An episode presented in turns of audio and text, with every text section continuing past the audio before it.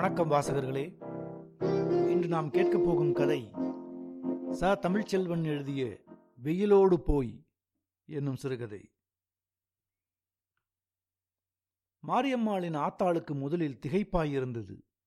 இந்த வேகாத வெயில்ல இந்த கழுதை ஏன் இப்படி தவிச்சு போய் ஓடியாந்திருக்கு என்று புரியவில்லை. உன் மாப்பிள்ளை வள்ளியாடி? என்று கேட்டதற்கு பொறு பொறுங்கிற மாதிரி கையை காமிச்சிட்டு விறுவிறுன்னு உள்ள போய் ரெண்டு செம்பு தண்ணிய கடக்கு கடக்குன்னு குடிச்சிட்டு சாத்தாடி. உட்கார்ந்தாள். உன் மாப்பிள்ளை வள்ளியாடி. அவரு ராத்திரி பொங்க வைக்கிற நேரத்துக்கு வருவாராம். இந்நேரமே வந்தா அவங்க வியாபாரம் கெட்டு போயிருமா.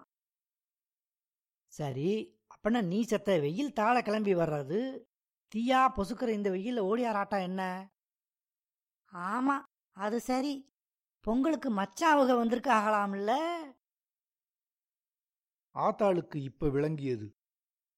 அவளுடைய மச்சான் ஆத்தாளின் ஒரே தம்பியின் மகன் தங்கராசு இன்னைக்கு நடக்கிற காளியம்மன் கோயில் பொங்கலுக்காக டவுனிலிருந்து வந்திருக்கான். அது தெரிஞ்சுதான் கழுதை இப்படி ஓடியாந்திருக்கு. மதியம் கஞ்சி குடிச்சிட்டு கிளம்பினியாட்டி? என்று கேட்டதுக்கு கழுதை இல்லை என்கவும் ஆத்தா கஞ்சி ஊத்தி முன்னால் வைத்து குடிக்கச் சொன்னாள். உடம்பெல்லாம் காஞ்சி போய் காதுல கழுத்துல ஒண்ணுமே இல்லாம கருத்து போன அவளை பார்க்க பார்க்க ஆத்தாளுக்கு கண்ணீர் தான் மாலை மாலையாக வந்தது. தங்கராசு மச்சானுக்குத்தான் மாரியம்மா என்று சின்ன பிள்ளையிலேயே எல்லோருக்கும் தெரிஞ்சதுதான். கல்லன் போலீஸ் விளையாட்டிலிருந்து காட்டிலே கள்ளிப்பழம் பிடுங்கப் போகிற வரைக்கும் இரண்டு பேரும் எந்நேரமும் ஒன்னாவேதான் அலைவார்கள். கடைசிக்கு இப்படி ஆய்போச்சே என்று ஆத்தாளுக்கு ரொம்ப வருத்தம். எப்படியெல்லாமோ மகளை வச்சு பார்க்கணும்னு ஆசைப்பட்டிருந்தாள். பேச்சை மாற்றுவதற்காக அண்ணன் எங்காத்தா என்று கேட்டாள். நீங்க ரெண்டு பேரும் வருவீங்க அரிசி சோறு காய்ச்சணும்னுட்டு அரிசி பருப்பு வாங்கி ஆரம்னு டவுனுக்கு போனா கஞ்சியை குடித்துவிட்டு சீனியம்மாளை பார்க்க விரைந்தாள் மாறி சீனியம்மாள்தான் மச்சான் வந்திருக்கிற செய்தியை டவுனுக்கு தீப்பெட்டி ஒட்டப் போன பிள்ளைகள் மூலம் மாரியம்மாளுக்கு சொல்லிவிட்டது.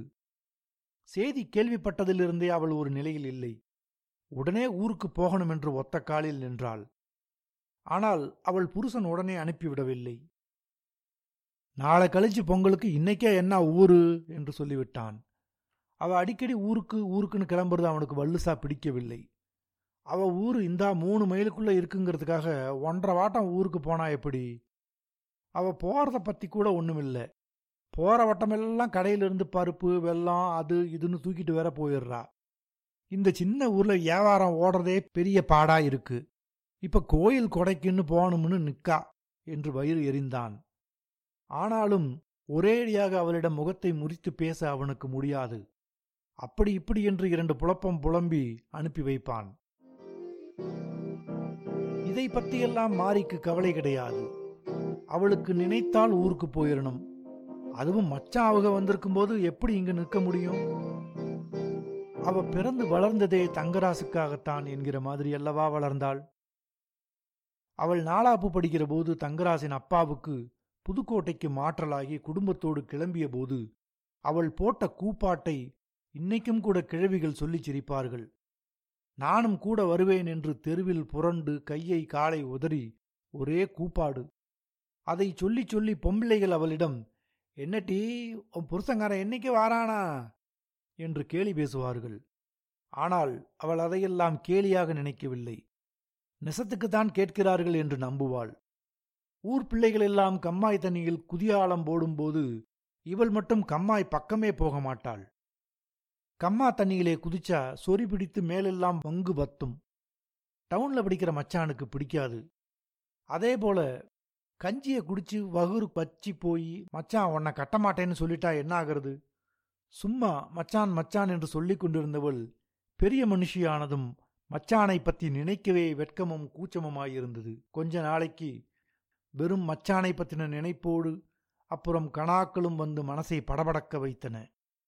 டவுனுக்கு தீப்பெட்டி ஓட்ட போகையிலும் வரையிலும் ஒட்டும் போதும் மச்சானின் நினைப்பு இருந்து கொண்டே இருக்கும். பஞ்சத்தில் பேதி வந்து அவ ஐயா மட்டும் சாகாமல் இருந்திருந்தா மச்சானுக்கு பொருத்தமாக அவளும் படிச்சிருப்பா. அது ஒரு குறை மட்டும் அவள் மனசில் இருந்து கொண்டிருந்தது. அதுவும் போயிருச்சு. மச்சான் ஒரு தடவை அவங்க தங்கச்சி கோமதி கல்யாணத்துக்கு பத்திரிக்கை வைக்க வந்தபோது எந்த வித்தியாசமும் பாராம ஆத்தாளோடவும் அண்ணனோடவும் ரொம்ப பிரியமாக பேசிக்கிட்டு இருந்த மச்சான கதவு இடுக்கு வழியாக பார்த்து பார்த்து பூரிச்சு போனா மாரியம்மா. மச்சான பற்றின ஒவ்வொரு சேதியையும் சேர்த்து சேர்த்து மனசுக்குள்ளே பூட்டி வச்சுக்கிட்டா. வருஷம் ஓடினாலும் பஞ்சம் வந்தாலும் ஐயா செத்து போய் வயிற்றுப்பாட்டுக்கே கஷ்டம் வந்தாலும் அவனை பற்றின நினைப்பு மட்டும் மாறவே இல்லை.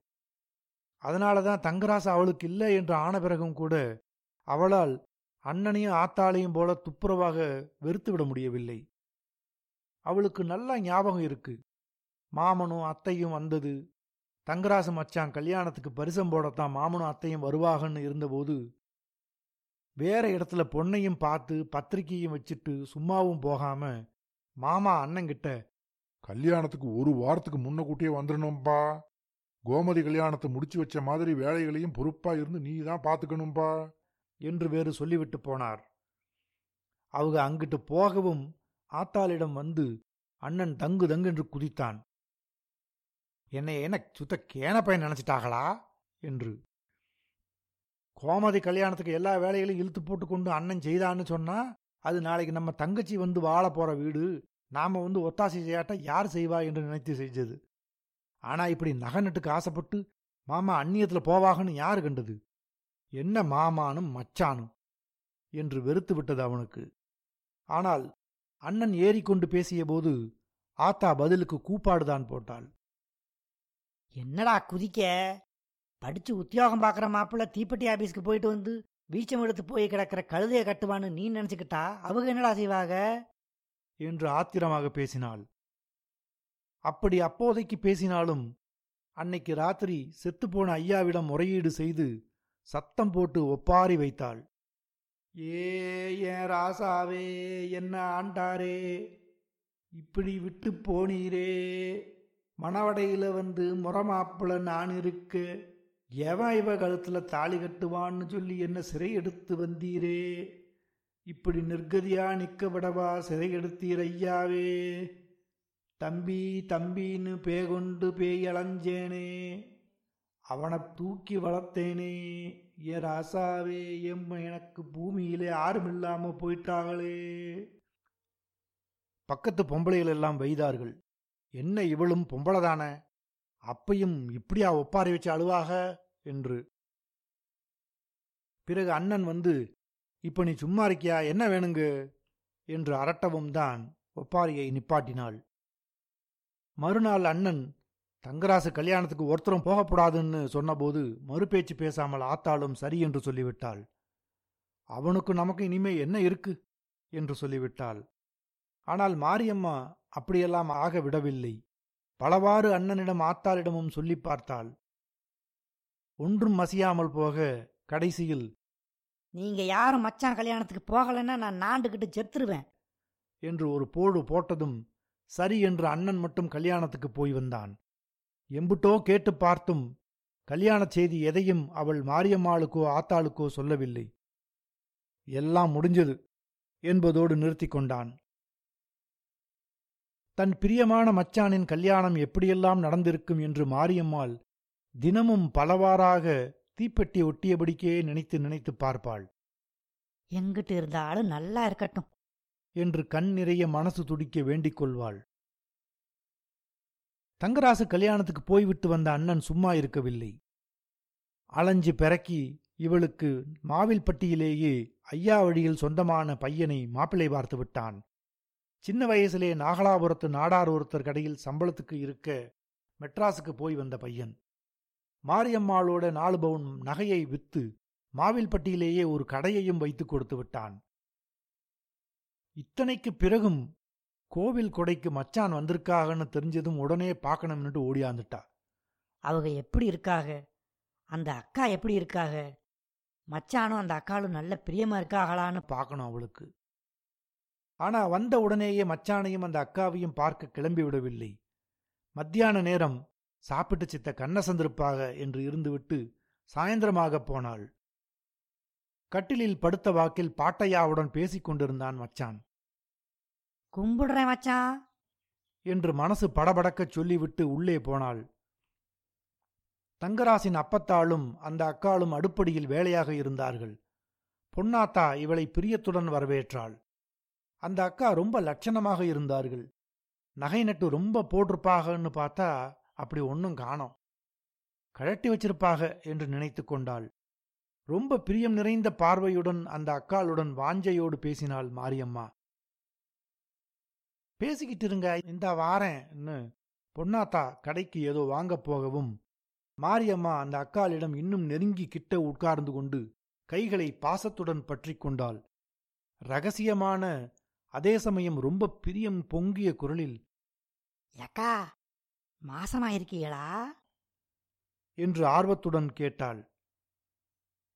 பட்டென்று அந்த அக்கா ஒரு நெடிப்புடன் ஆமா அது ஒண்ணுக்கு தான் கேடிப்போம் என்று சொல்லிவிட்டாள். மாரியம்மாளுக்கு தாங்க முடியவில்லை. அதை சொல்லும்போது லேசான சிரிப்புடன் தான் அந்த அக்கா சொன்னாலும் அந்த வார்த்தைகளில் ஏறியிருந்த வெறுப்பும் சூடும் அவளால் தாங்க முடியாததாக இதுநாள் வரையிலும் அவள் கண்டிராததாக இருந்தது. ஒரு ஏனத்தை கழுவுகிற சாக்கில் வீட்டில் பின்புறம் போய் உடைந்து வருகிற மனசை அடக்கிக் கொண்டாள். உள்ளே மச்சான் அவங்க பேச்சுக்குரல் கேட்டது. மாரியம்மா போயிட்டாளா?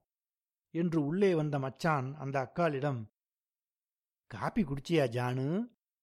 என்று பிரியமாக கேட்டதும் படக்குன்னு அந்த அக்கா ஆகாகாகா ரொம்பவும் அக்கறைப்பட்டு குப்புற விழுந்துராதீங்க என்று சொல்லிவிட்டது. ரொம்ப மெதுவான தொண்டையிலே பேசினாலும் அந்த குரல் இறுகிப்போய் வெறுப்பில் வெந்து குதிக்கிறதாயிருந்தது வெளியே நின்றிருந்த மாரியம்மாளுக்கு தலையை வலிக்கிற மாதிரியும் காய்ச்சல் வர்ற மாதிரியும் படபடன்னு வந்தது. கழுவின ஏனத்தை அப்படியே வைத்துவிட்டு பின்புறமாகவே விறுவிறுவென்று வீட்டுக்கு வந்து படுத்துக்கொண்டாள். ஆத்தாளும் அண்ணனும் கேட்டதுக்கு மண்டையடிக்கி. என்று சொல்லிவிட்டாள். சிறுவயதில் கள்ளிப்பழம் பிடுங்கப் போய் நேரங்கழித்து வரும்போது வழியில் தேடி வந்த மாமாவிடம் மாட்டிக்கொண்டு முழித்த தங்கராசுவின் பாவமான முகம் நினைப்பில் வந்து உறுத்தியது. தண்ணிய தண்ணிய குடித்தும் அடங்காமல் நெஞ்சு எரிகிற மாதிரி இருந்தது. அந்த அக்காளின் வீட்டில் நகை நட்டு குறையாக போட்டதுக்காக தங்கராசின் அம்மா ரொம்ப கொடுமைப்படுத்துகிறாளாம் என்று சீனியம்மா சொன்னதும் அந்த அக்காள் கொடும் வெறுப்பாக பேசினதும் நினைப்பில் வந்து இம்சைப்படுத்தியது. எல்லாத்துக்கும் மேலே அந்த வார்த்தைகளது வெறுப்பின் ஆழம் தாங்க முடியாத வேதனையை தந்தது. ராத்திரி ஊரோடு கோயில் வாசலில் பொங்கல் வைக்கப் போயிருந்தபோது இவ மட்டும் படுத்தே கிடந்தாள். ஒவ்வொன்றாக சிறுவயதில் அவனோடு பழகியது ஐயாவை பத்தி ஆத்தாளை பத்தி அண்ணனை பத்தி எல்லோரும் படுகிற பாட்டை பத்தி அந்த அக்காளை பத்தி நினைக்கக்கூட பெருந்துன்பமாயிருந்தது குமுறிக்கொண்டு வந்தது மனசு. ராத்திரி நேரங்கழித்து அவ புருஷன் வந்தான். ரெண்டு நாளாய் நல்ல ஏவாரம் என்றும் தேங்காய் மட்டுமே முப்பத்தி ரெண்டு காய் வித்திருக்கு என்றும் பொறிகடலை தான் கடைசியில் கேட்டவர்களுக்கு இல்லை என்று சொல்ல வேண்டியதா போச்சு என்றும் உற்சாகமாக ரொம்ப நேரம் பேசிக் கொண்டிருந்தான். திடீரென்று இவள் ஏதுமே பேசாமல் ஊமையாக இருப்பதைக் கண்டு எரிச்சலடைந்து ஏ நாயி நான் பாட்டு கத்திக்கிட்டு இருக்கேன் நீ என்ன கல்லு கணக்கா இருக்க? என்று முடியை பிடித்து ஒரு உழுக்கு உழுக்கினான். உடனே அணை உடைத்து கொண்டது போல ஏங்கி அழ ஆரம்பித்தாள். அவன் பதறிப்போய் தெரியாமல் தலையை பிடித்து விட்டேன் என்று சொல்லி தப்புதான் தப்புதான் என்று திரும்ப திரும்ப சொல்லி பார்த்தான். அவள் அழுகை நிற்கவில்லை. மேலும் மேலும் ஏக்கமும் பெருமூச்சும் வெடிப்பும் நடுக்கமுமாய் அழுகை பெருகிக் கொண்டு வந்தது. ஏதோ தான் பேசிவிட்டதற்காகத்தான் அவள் இப்படி அழுகிறாள் என்று நினைத்துக்கொண்டு ரொம்ப நேரத்துக்கு அவளை வீணே தேற்றிக் கொண்டிருந்தான் அவன்.